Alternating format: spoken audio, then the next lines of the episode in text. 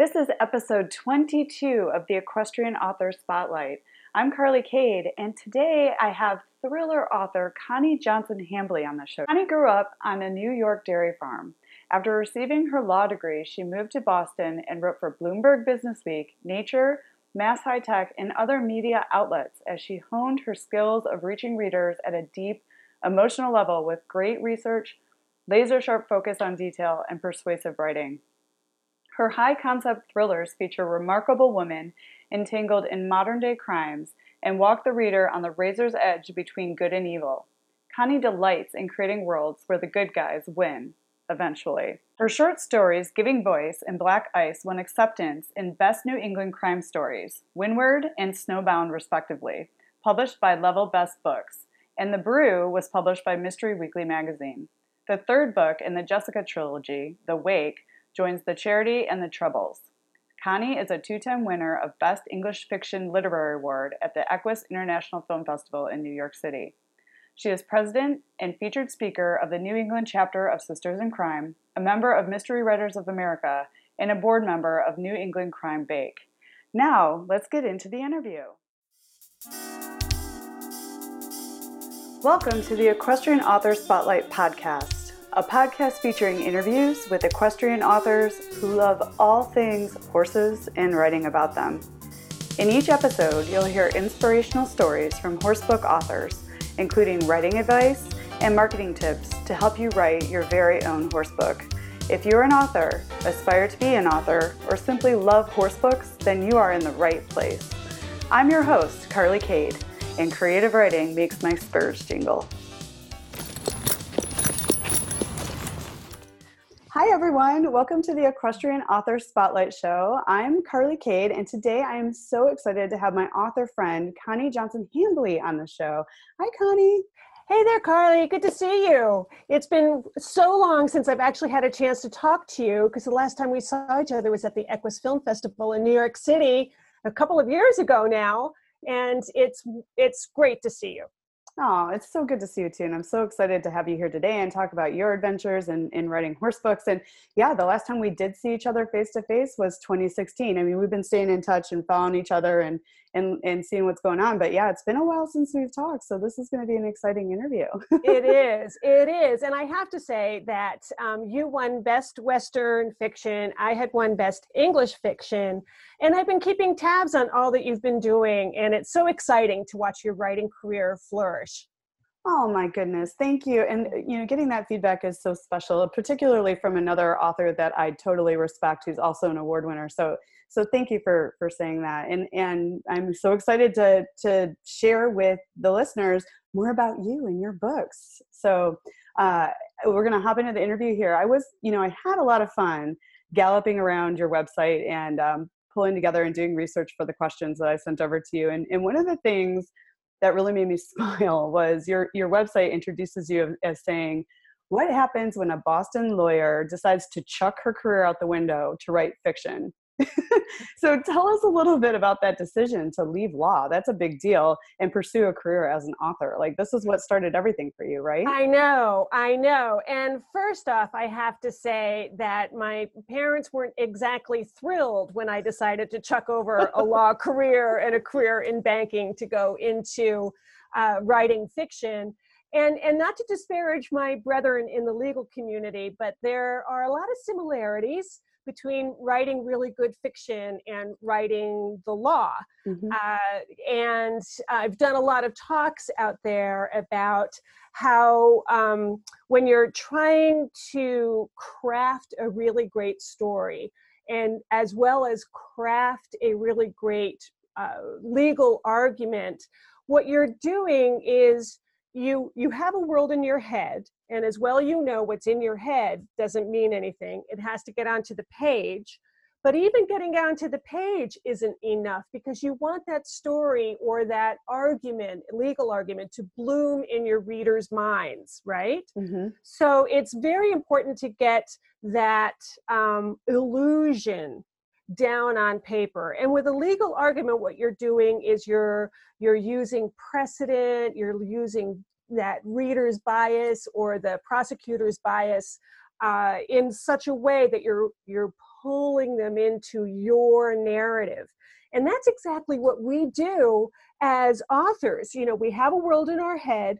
We know that what we're writing is really only half the battle because what we want is to spark all of those emotions and all of those feelings in our readers. And I've always said that um, my most critical reader is like opposing counsel you know mm. they're, they're really they're going to get me you know that one thing that's wrong or that one piece of the story that doesn't quite hold together man they're going to be there for it um, and as well uh, you know as well you know. So yeah the you know being a, a, a, a boston based uh, lawyer mostly in the financial world and then coming into the writing world it's so different but it's also kind of logical when you think about it yeah i mean it, listening to you explain that makes makes so much sense and you know they, they do say like a, a good a good law argument is like almost like a performance or a story that that hooks the you know jury or the judge or what have you to, mm-hmm. to help influence decision and that's what you do when you write fiction. I mean you know what i mean? So that that was like a cool way to think about it. So so was it when you left law to pursue writing i mean you you have all those skills as a lawyer but uh, that's a lot of years to spend at school then it clearly upsets your parents right to move into writing fiction. Why? Were you just disillusioned with being a lawyer or were you like no no you, you, well you know that um, when it comes to writing and becoming an author sometimes it's really not a choice sometimes uh-huh. something burns inside of you so brightly that you just have to have to get it out mm-hmm. and and that's really what happened with me um, i you know had a decent career and and but there was always this buzz in, in the back of my head that you know i tried a lot of different um, um, creative career outlets as mm. far as um, you know getting involved in different teams or different disciplines whether it was marketing or investments etc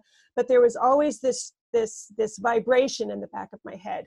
And finally i decided okay i'm going to give myself the gift of time.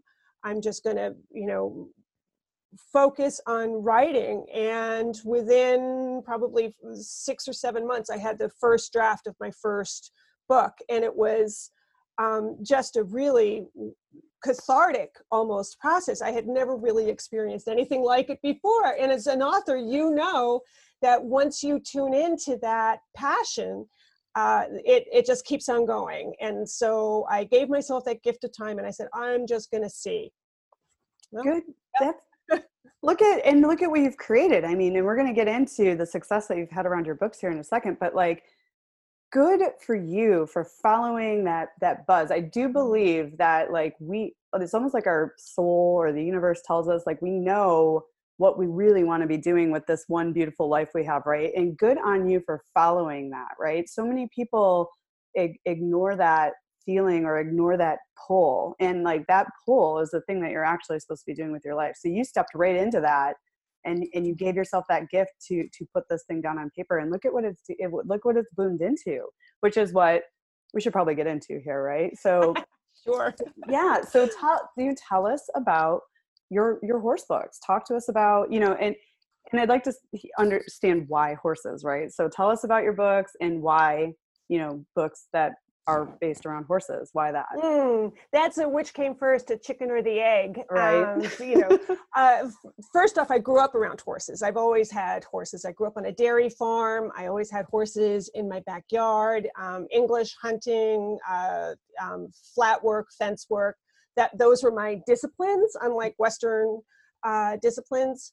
Uh, and I really do believe that being, um, you know, uh, living a, a, variety, uh, doing a variety of things in your life, it, it, a writer's brain is like a junk drawer. Everything pulls into it.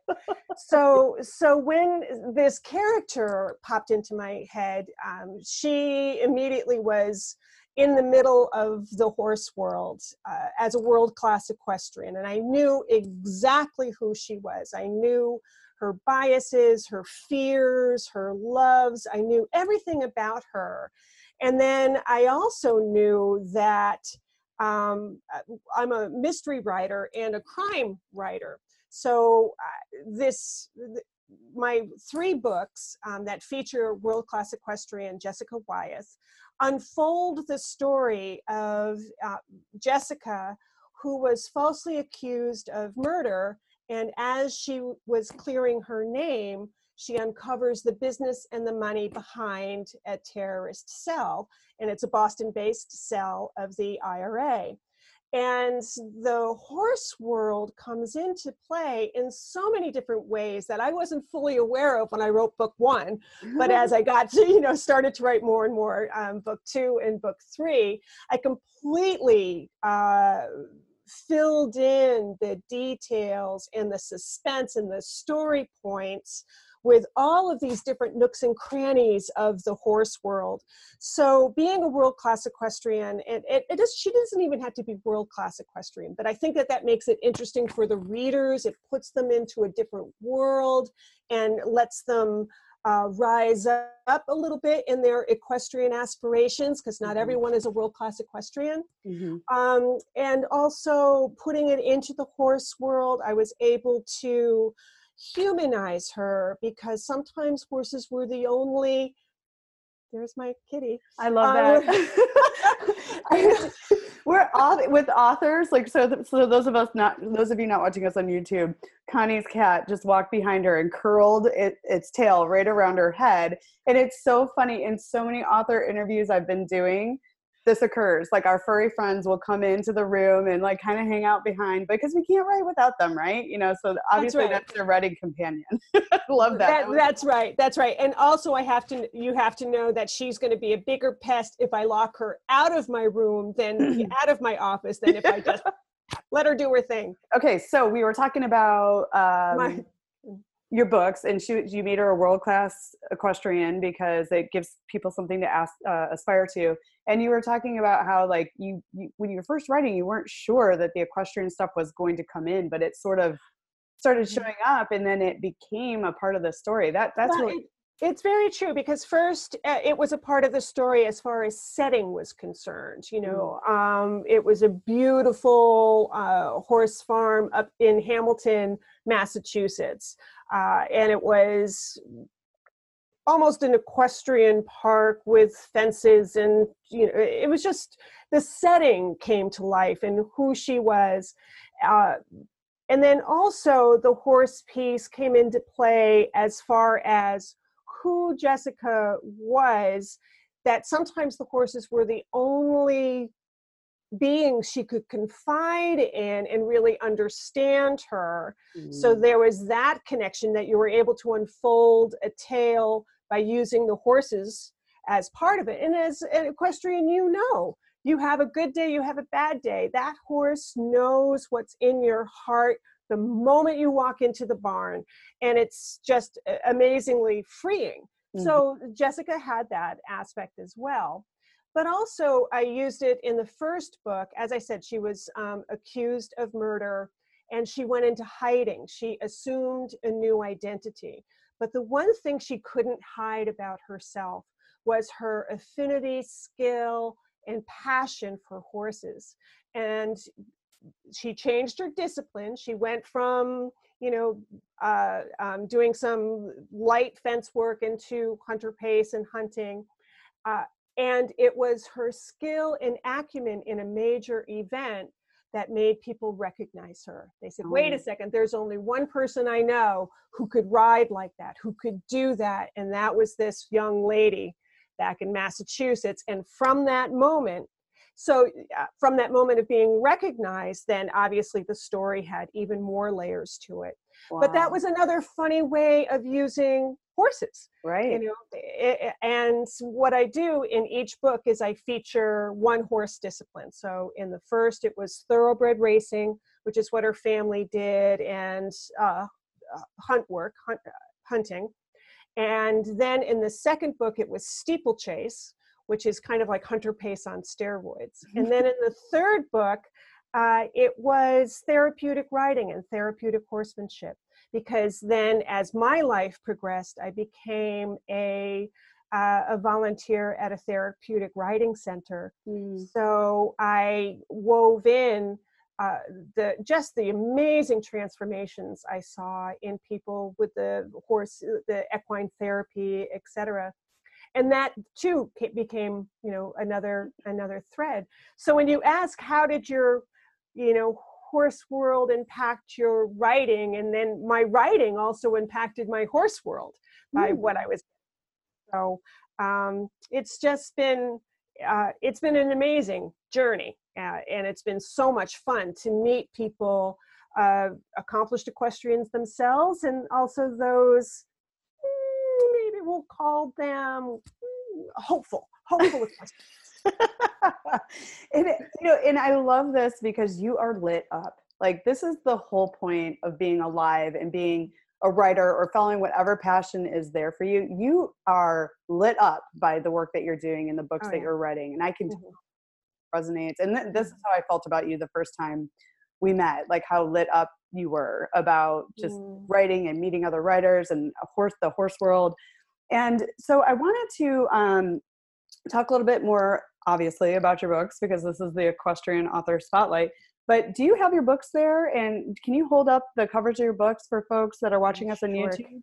And I sure us, can. Yeah, tell us the names of your books and tell us, you know, your your covers are unique. Can you talk to us about how you came up with the idea for your covers as well? Sure. I'll, I'll hold this one up, and this is the first book, The Charity, and that's a barn, uh, you know, barn fire, which is. Uh, a terror, terrifying thought for anyone with horses or animals. And then you see a, a shadowy figure here. So that's the first book.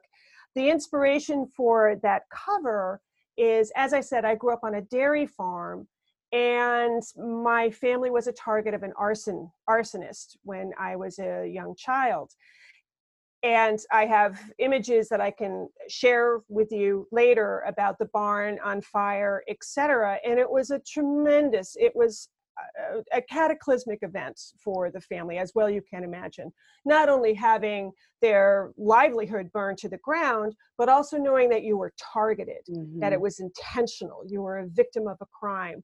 So the barn fire was something that really all, also infused my story with suspense and infused drama into the story so that's why i felt it was really important to do that as as the first um, and then as i got to know the characters and as you might know writing your books you get to know your characters mm-hmm. a little bit mm-hmm. uh, as i said jessica uncovers the tale of um, a, the business behind a Boston based cell of the IRA. Well, you can't have the IRA without having something in Ireland. And if you know anything about Ireland, you know that they had a very uh, recent, uh, between Northern Ireland um, trying to get their independence from the uh, from uh, United Kingdom, uh, England, that uh, you know you go to Ireland and that period of strife was called the Troubles. So the second book um, is called The Troubles, and it takes place over in uh, Northwest Ireland and in Northern Ireland. And as people will know, that once you uh, go to Ireland, there is a tremendous affinity with horses there. There is a tremendous history and culture and skill set embedded in, in the people there. So it was a logical transition to go from I see her in the background. Um, the cat has so reappeared. The cat has returned. Sorry about that, folks. But I love uh, it. I love it. Yeah. Um, but anyway, it was a natural transition to go from a, uh, a tale based in Massachusetts and in Kentucky, horse country, then to bring those characters over to Ireland because as Jessica unfolds the tale, she begins to understand how her family is tied directly to the Troubles. So it made sense to go deeper into the history of that time and then also to bring the books forward um, uh, into, into Ireland. Then the third book um, is, the, is The Wake, and if you do know Ireland and the lore of Ireland, you know that the rose is a very symbolic flower as far as the protest songs and the protest uh, poetry and literature within um, within Ireland. So the rose is very symbolic. Uh, also, both all of my titles have dual meanings, where the charity is not that charitable. The mm. troubles is the troubles in Northern Ireland, but it's also troubles of the heart because mm. we we're beginning to question: Has Jessica fallen in love with the right person? Is this the right, you know, troubles of the heart, troubles of the family? So it goes deeper into that. And then the wake is something that well, you if you've ever um, seen or learned about an Irish wake, you know that it's part of keening and sorrow, love and song, laughter. It has all of these different things uh, to it. But it also, the wake is the turbulence behind a boat. Mm. So a boat can be on smooth water, but behind it is all of this turbulence. So the wake has these two meanings. It's uh, love, laughter, keening, and sorrow, and then this turbulence after the event. And then how does that how does that settle? Um, I love and, that. I yeah. love that dual meaning. That's really cool. I, I, I think that that's really unique and thoughtful and, and very deep obviously i wanted to ask you um, on the covers of the books it, it there are not any horses on the covers of your books i was wondering did you choose that intentionally or was that recommended I did. Well, I have to say that on the back of each, you okay. have so this is the Troubles, and then you have um, Stone Circles in Ireland, and uh, the Steeplechase and Stone Cottage, and then, as I said, on the third, you have therapeutic mm. writing. You have the horse in a wheelchair, Boston Back Bay, and then I don't know if you can see this, but it's a, a, a woman holding a rifle. Um, mm-hmm. Um, and this is um, in Belfast, an actual news uh, picture from a woman fighting for her freedom in the streets of Belfast. So I do have horses not on the front covers, but on the back. And that was very strategic because I'm also not necessarily a, a pure horse book writer. Uh, I write crime, as I said, I write crime, mystery, and thrillers too. And there is something in the book world, as you might be familiar with, that boy, once you get niched into a genre, you are in that genre. And I felt that these stories weren't just for horse lovers. Mm. Uh, and if people thought of them as horse books, they might think of them more as uh, young adult or something a little softer. And my books are on the edgier side of that. So I did not feel comfortable putting a horse on the cover. That makes a lot of sense, but you did pay homage to the horse on the back cover with, with some pictures there, and and uh, and I think a lot of equestrian authors do, even though the horse is so important to them, they do aspire to perhaps maybe one day, you know, branch out of the genre and write broader, or maybe write something uh, without a horse. I don't know. I've I've thought about that too because there are a lot of us that are are writing across genres and and not always writing just about horses. So that that was a very very good strategic move. Now you talk a lot about um, in your in, in this particular book series uh, about ireland and some of the things that are going on there and how she, yeah, how she gets kind of tangled up in this. Now so how did you research that? I mean this is fiction but obviously there's got to be a research element to this novel because you're writing about something that actually occurred correct? Like Yes, yes, yes, I did. Um, first off, I used a lot of family history to come into it, uh, as far as uh, stories of immigration coming from uh, uh coming over from Ireland, etc. But I also did a lot of research on the timing involved, um, you know, what was going on behind the scenes. But it's not so academic or historical. What I really wanted to know was how these historical events impacted the women Mm. And that to me was very important because not only is this a horse story and a um, solving a murder and suspense, etc., but it's also the tale of a mother and daughter. It's a, really a multi generational tale. So, as the mother was brought up in these really difficult economic times, not only for the men to be unemployed, but also uh, difficult for women.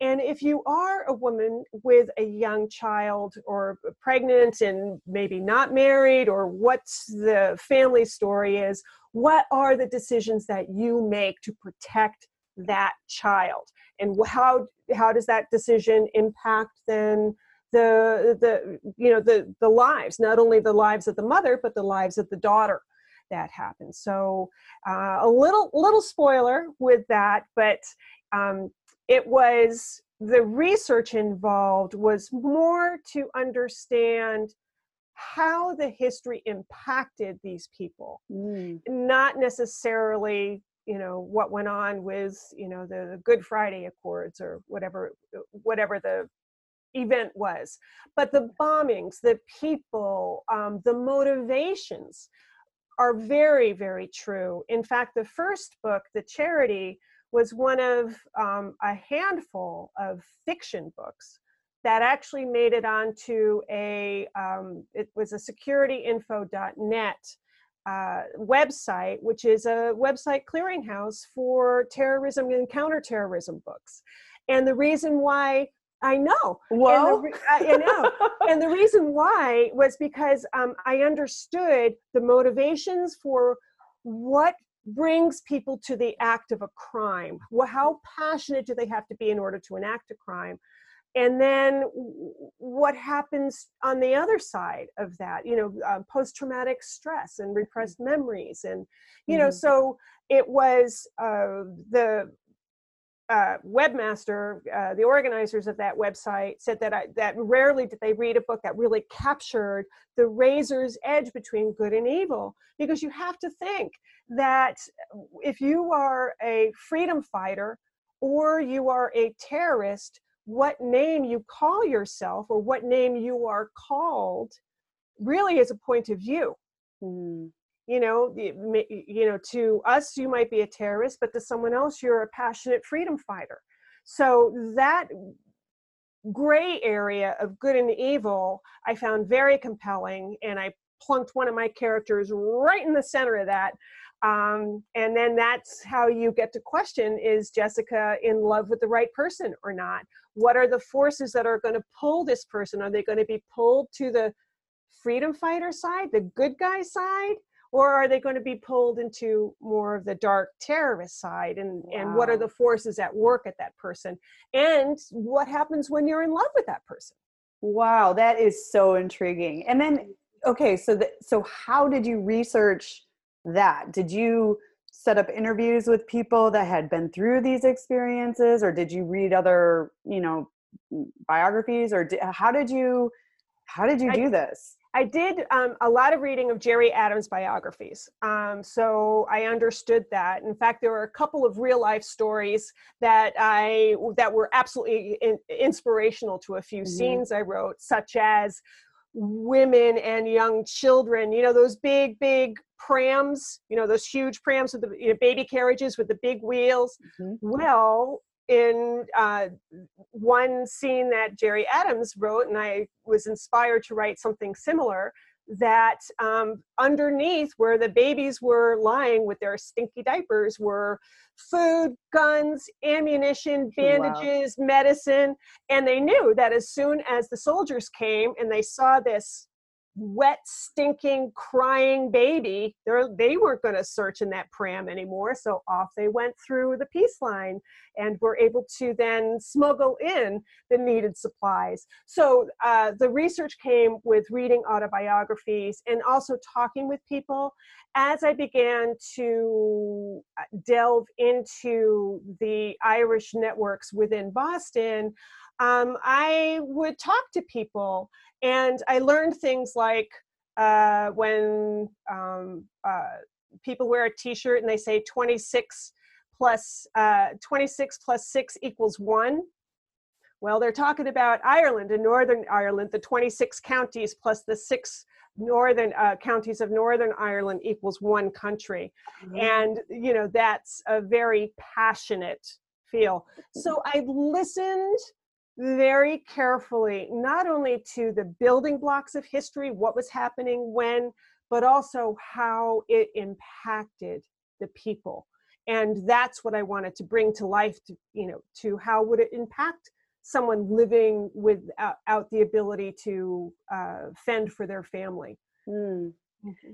Yeah, I, that is so fascinating and and well done. And thank you for taking us through. You know what what what was compelling you to write this book and do and how you did your research. So so with all that information, and obviously this is a fictional you know trilogy, but is is there a message in those novels that because you you touched on a lot of things like a woman protecting your child that like that edge between good and evil. Can you is there one thing or a message in your novels that you hope people your readers walk away from after they've completed the trilogy?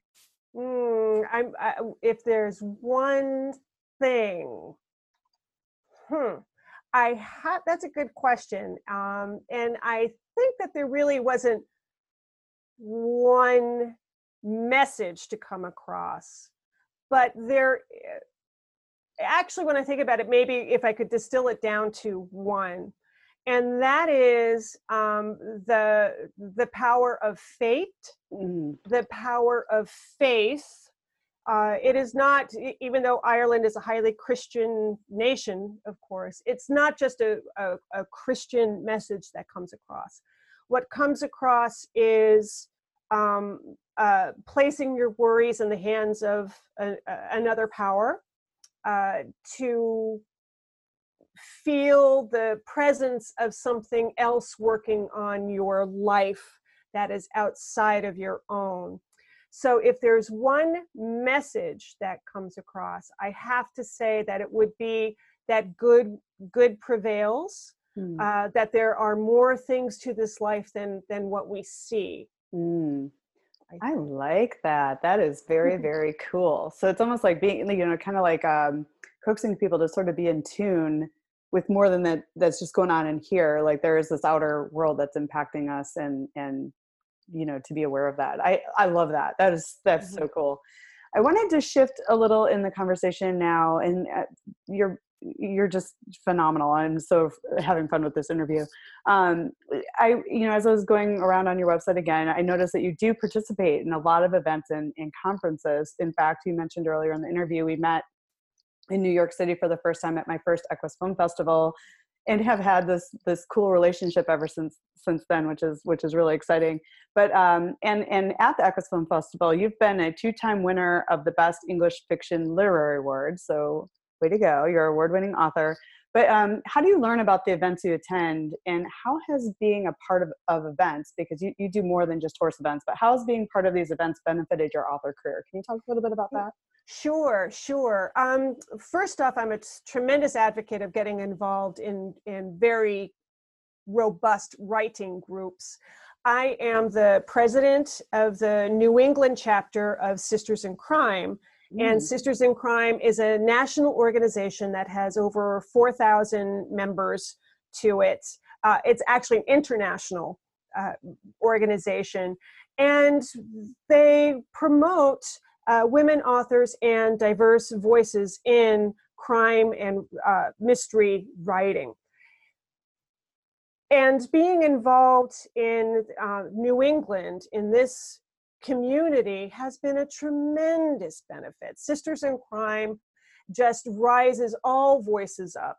Mm. Uh, we everything from New York Times best-selling authors uh, right on down to folks who are maybe they're just passionate readers or there's someone with an idea buzzing around their head.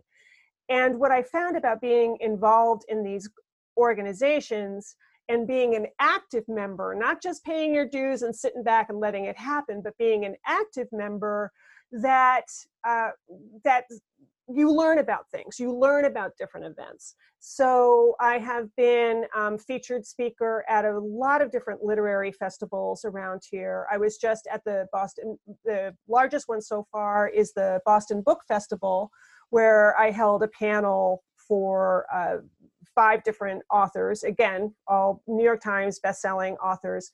And that was wonderful. I mean, Boston Book Fest gets around 25,000, 30,000 folks uh, during their two day event. So it's just this thriving, thriving event. Might even be higher, I'm not quite sure how many.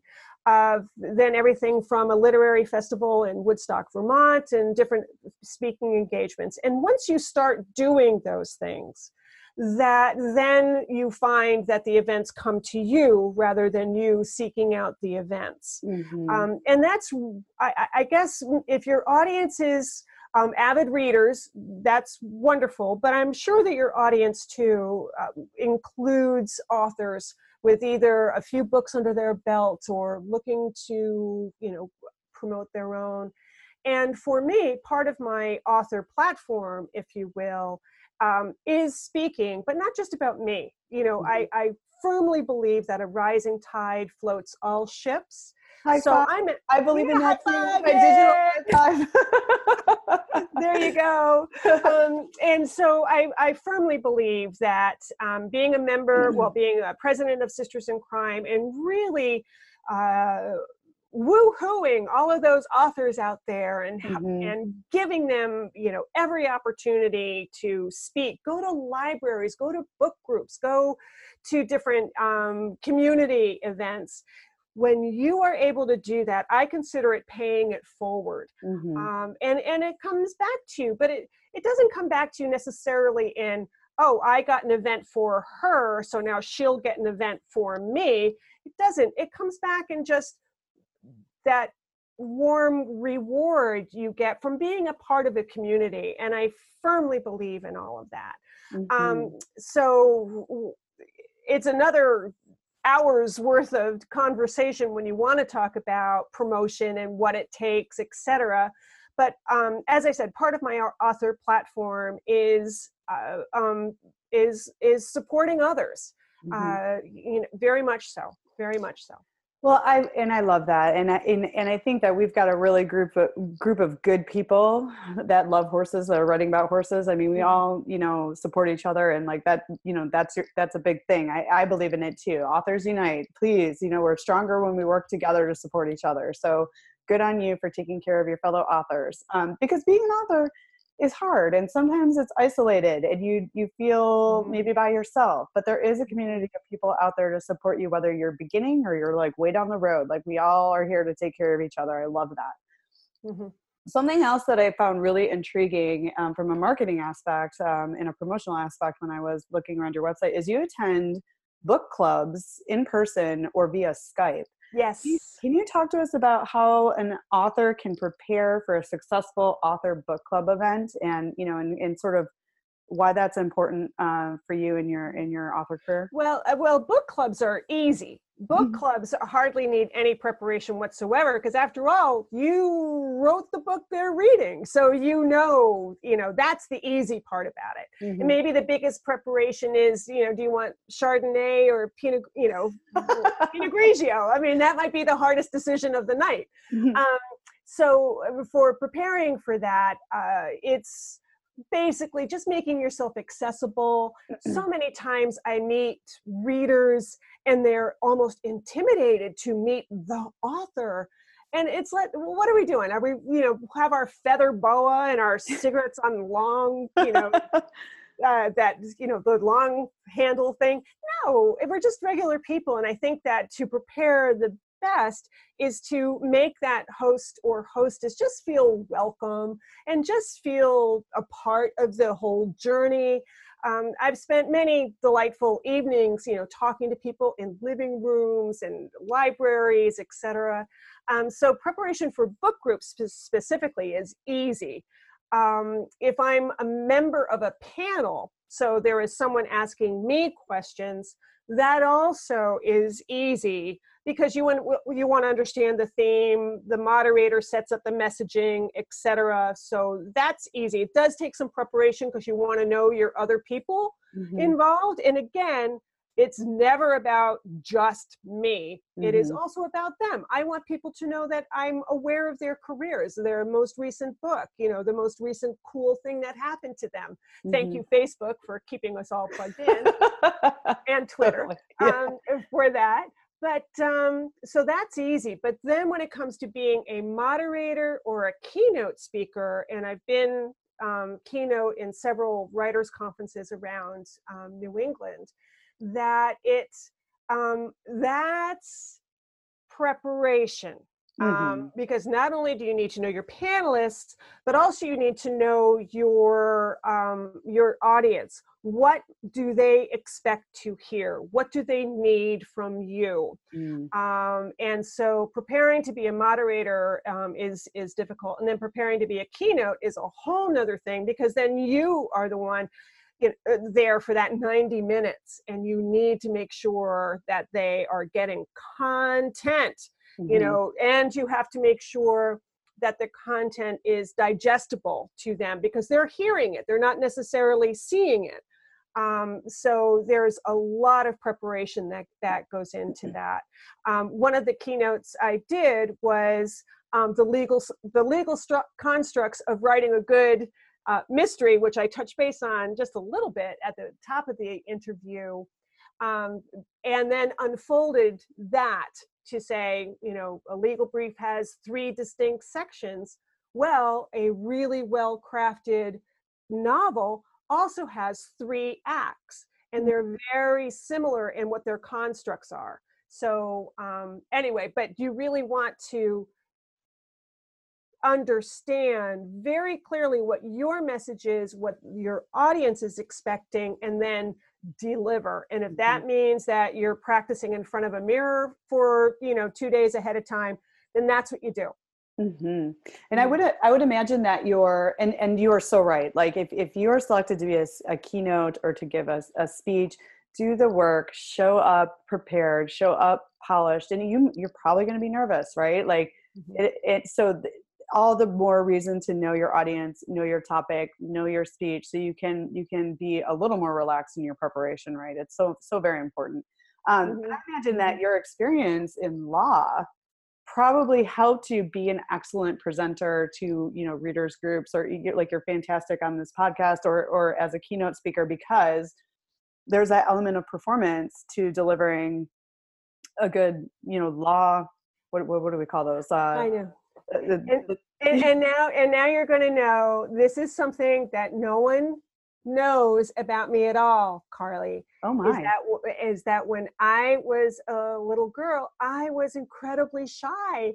I, I you know, even meeting, um, you know, grown-up aunts and uncles, it was just, you know, I would shrink back and not say anything and kind of, you know, hi, and that was it and uh, well that's changed you know uh, so um, the law career um, what that did that my legal training um, helped strip away my writing and get to the core of what I was saying, mm. um, and then how to build up to that message. That was the strip of my my legal writing and then uh, it my other careers in uh, in really financial marketing and sales that's when i honed um, presentation skills mm. so mm-hmm.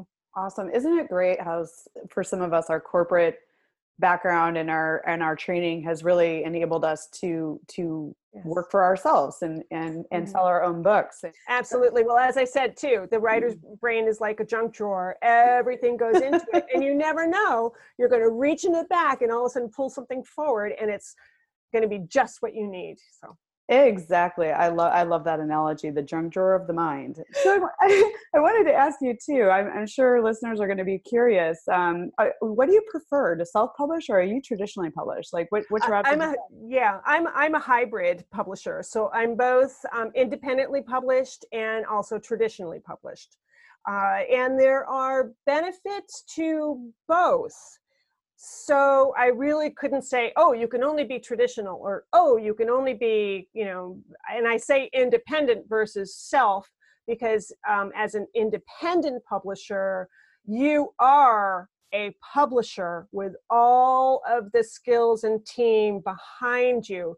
So um, i say independent publishing versus um, self I do, I do, I prefer that as well. I think that that is that is the truth, and that's what we're doing here. Um, the hybrids, or we're independently published, just like there's independent film, just like there's independent music, indie, indie artists. We are independent. We are not self, right? So that's exactly right. And then, uh, you know, before I launched off into my fiction career, I had been a featured columnist for Bloomberg Business Week and some other I don't well, Nature, um, Biotechnology, some other periodicals where I certainly had writing chops, if you mm-hmm. want to say that.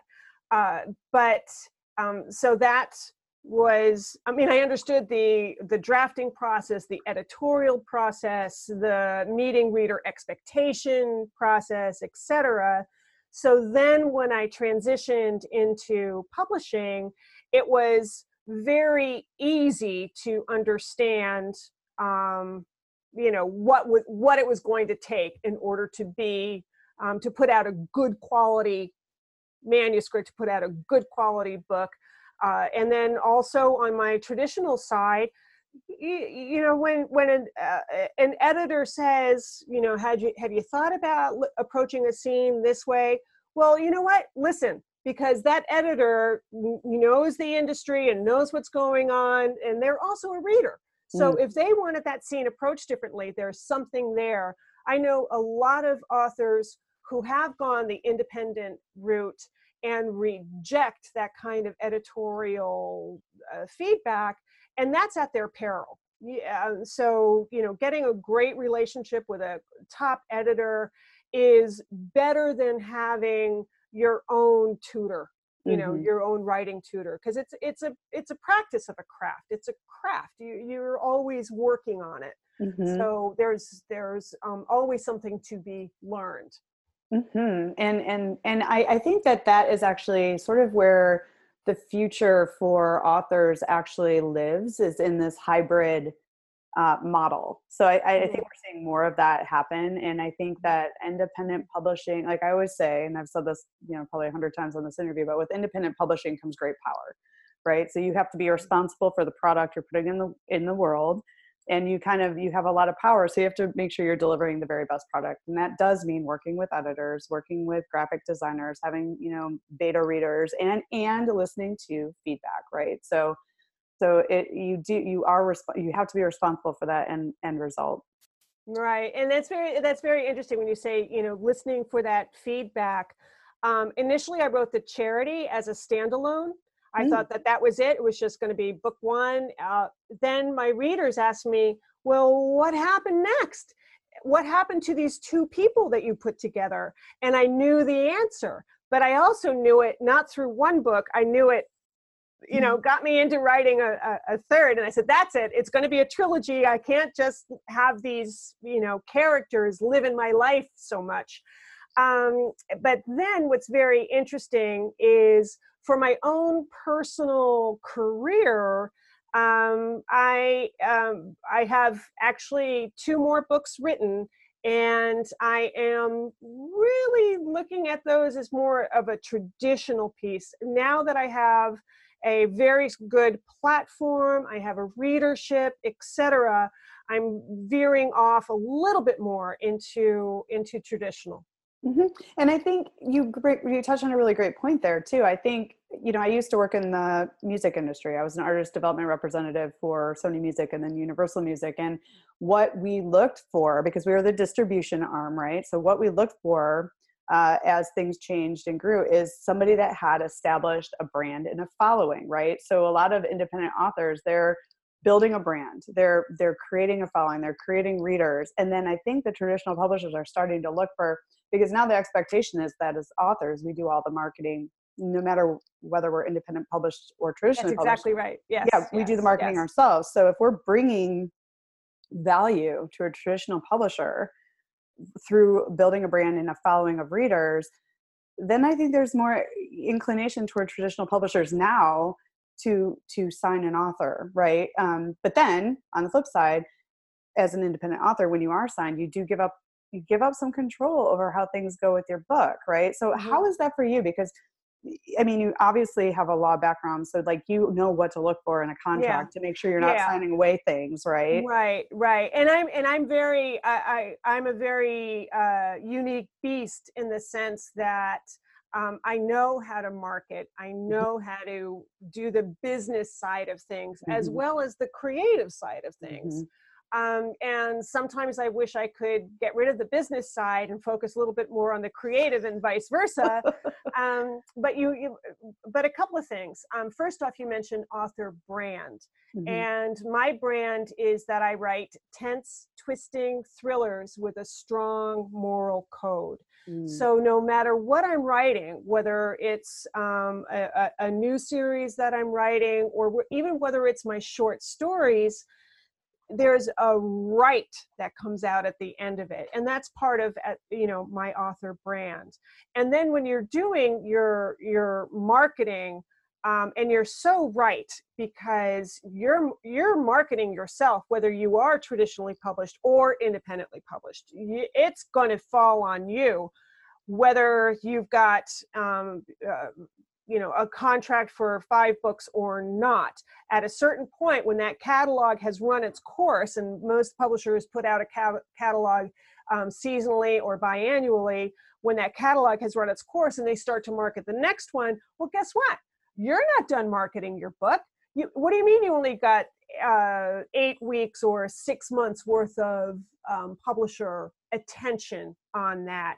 It falls it falls on you mm-hmm. you know so so you're going to have to know what is going to be required of you and that author brand is very important because when you know that author brand then everything you put out in that in those airways stays stays on message and mm-hmm. people have a good sense of of who you are so even when i'm talking about you know the business side of my uh, of publishing or about the history inside my books readers get a sense that oh okay you know this this is a gal um, she's smart she talks smart she mm-hmm. writes smart. So yeah i'm going to spend some time in her pages. That sounds kind of funny but that's what we do. Makes that makes so much sense. I mean, to stay on brand is is important and, and you've done a very good job of creating that whether you're writing books with horses in them or not. Somebody who loves those books that comes maybe from the horse world will also enjoy your other books because you write write true to what you've created for yourself well it, and it's funny because as i decided to write my new series um, i had mentioned that i had volunteered at a therapeutic riding center mm-hmm. uh, and have ph- phenomenal stories about that experience but one population that i worked with were women survivors of human trafficking. Mm. So they were using equine therapy to regain a sense of control and personal power. And we did mostly groundwork. And you can imagine, even for someone who has not been traumatized by a life event, having this massive animal respond to you, even with emotions you might not be completely aware of, um, is a really phenomenal experience. And I was there just to be the horse handler, to make sure the horse didn't do anything expected that would impact these women as these women um, went through their therapy session with um, with a therapist there, etc. So I listened to their stories, and I, Carly, I was absolutely blown away. I was absolutely blown away because it completely shattered what my perceptions of what human trafficking is, who is involved in it. And immediately you think human trafficking, oh, they're drug addicts, oh, it's third world, you know, it doesn't happen here, etc. But one of the women that I worked with um, was uh, born up in West, born in Western um, Massachusetts, um, not a drug addict, but what her mother was and basically her mother was yeah you know take the kid off my hands i'm i'm you know can't and that's how this ch- this child got into the trafficking network oh and i was blown away. I mean so many different stories came up and i was absolutely galvanized by this. Mm-mm. so that became the the trigger and the spark for um, the new books that i'm that i'm writing now first of all, uh, thank you for your contribution to these, you know, to the therapeutic riding and to these women and mm-hmm. for listening to their stories and mm-hmm. giving of your time. I mean, that is so huge. And this just, it, break, it breaks my heart to, to hear just that one story. And I'm sure there's mm. plenty of others. Um, and one of my questions actually, as we're starting to wrap up the interview is, what are you curious about right now? And you just mentioned you know uh, this new series that is kind of based off of what what you've been exposed to through the therapeutic riding volunteer time that you're doing. Can you tell us can you expand just a little bit more on on what what you're curious about and where you're taking that? Um, what i'm curious about right now uh, really is the trafficking business inside of New England primarily and what that looks like and, and who's involved in it, et cetera. So I'm really curious about sh- how to how to shatter the preconceptions that I had, how to shatter those preconceptions in my readers. Mm. So that's what I'm e- evolving to right now. I've written a few short stories would have gotten that have gotten published in Mystery Weekly and um, some other areas, and a, a, couple of them have been sparked by um, trafficking uh, mm. ideas too. So um, always I find that that thread of um, equestrian or you know, therapeutic horsemanship, I find it so interesting, and I really do think that the general population of the U.S. are very interested about this right now, and it's coming up more and more. Mm-hmm. With that, I think I just read something that uh, um, war veterans. Military mm-hmm. veterans have now been approved their through their health insurance to get therapeutic riding mm-hmm. experience mm-hmm. or um, uh, equine therapy based um, and that uh, is is fascinating so i really feel that staying in that vein in a sense to be true to author brand and who i am etc i think that that's going to find a thread in a lot of in a lot of my writing and actually as i'm as i'm thinking about this um, in the wake with therapeutic riding. This actually got an endorsement from the CEO of um, the Professional Association of Therapeutic Horsemanship International. Wonderful. Uh, she she read this book and just was thrilled because it's a mainstream thriller. It's not a horse book per se. We talked about that earlier. Yeah. Um, and it uh, captured what therapeutic riding is on both sides. Someone who's involved in it as a as a participant, as a writer, and someone who is um, looking to coax the best out of the that writer um, in in different ways. So it saw through through both.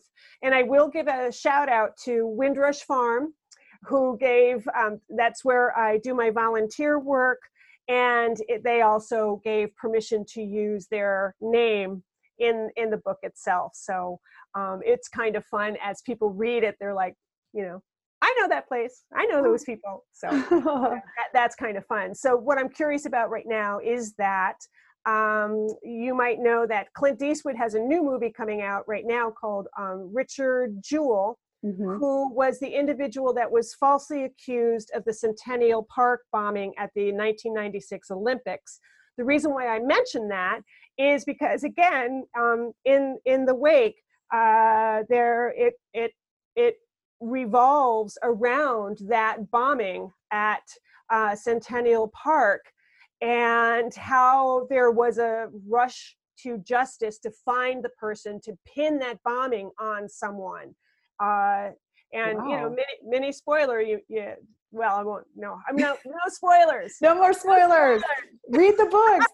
You got to read the books because they're it's like this fascinating journey through like all of this, all of these topics that we've talked about, which is so awesome and um, you know thank you again for for volunteering your time to therapeutic work and and so the the series that you're thinking about next that will explore some of these um, stories in human trafficking and and the the beautiful work that equine therapy can do for people see like uh, the the equestrian i've read an article that horse horse people live longer than you know the average person that isn't interacting with horses and and mm. our secret is getting out they're healing they heal you right so and so we want that message out there these are beautiful emotional mm-hmm. connected mm-hmm. beautiful animals that help us work through so many issues that we're dealing with in our life so thank you for putting a spotlight on this so is it going to be like a fiction series or is this going to be yeah.